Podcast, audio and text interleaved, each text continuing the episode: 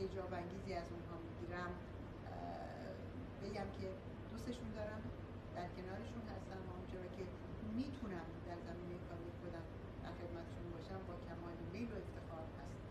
زنده باشید درود بر شما. از شما مجددا سپاس گذاریم از شما مخاطبین محترم هم بی نمایان سپاس گذاریم بسیار سپاس گذارم همچنان هر روز با روز پیش برم و آنچه که مادر تکنولوژی هست با توجه به تجربه سابقه و بینشی که انسان در طی سالها کار از عوارض بعد از هر عمل بعد از هر کار بعد از هر درمان در بیماران بسیار مختلف و متعددی که داره به دست میاره بتونم دینم رو جامعه زنان کشورم و به بسیار عالی فامیلی شما بسیار زیباست. می‌دونم که معنی بسیار خاص و خوبی هم داره.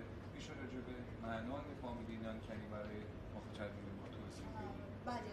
مفهوم نانکنی خب به حال اونچه که من از فرهنگ خدا بودم و پدرم به من توضیح دادن به حال خانواده نانکنی اینی بودن که اصلا در شیراز زندگی می‌کردن.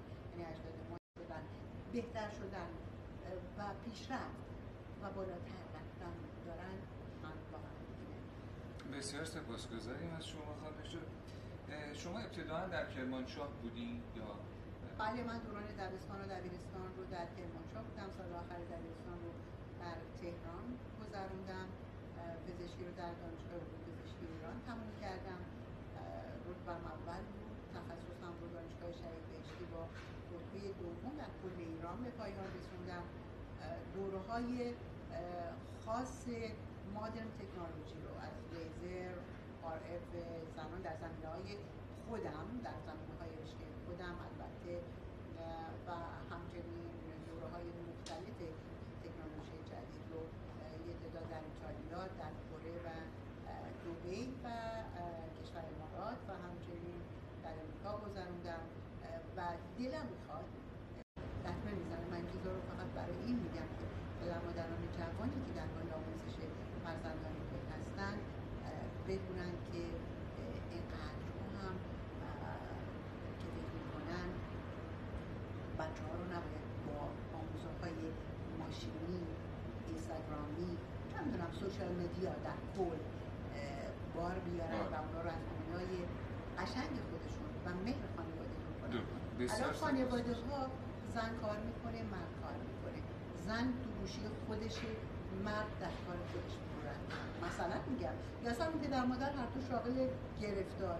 بچه یا به دست پدر مادر بزرگ می‌خوام بزرگ بشن یا اینکه مثلا در مهد کودک بزرگ میشن و یا اینکه تمام سرشون تو بازی های لپتاپ.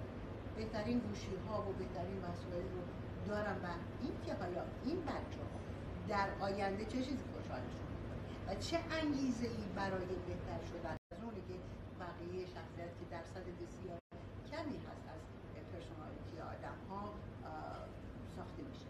بنابراین من فکر می‌کنم که حالا اون زمان آموزه ها گرچه که به شکل امروز مادر نبود اما من واقعا فکر می‌کنم که خیلی سالمتر بود و آدم ها خیلی سالمتر و سالمتر دار می الان خودتون می‌دونید و می‌بینید که بسیاری از بزرگان دانشمندان و اساتید برجسته ما در همین سن و سالهایی هستن که کودکی آنچنانی را پشت سر گذاشتن. یعنی یک کودکی نرمال.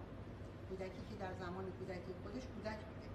در زمان بلوغ یک آدم 14 15 16 ساله بوده. و در زمان 20 30 سالگی هر زمان سن خودش رو گذرونده و با اون طرز تفکر بلوغ فکر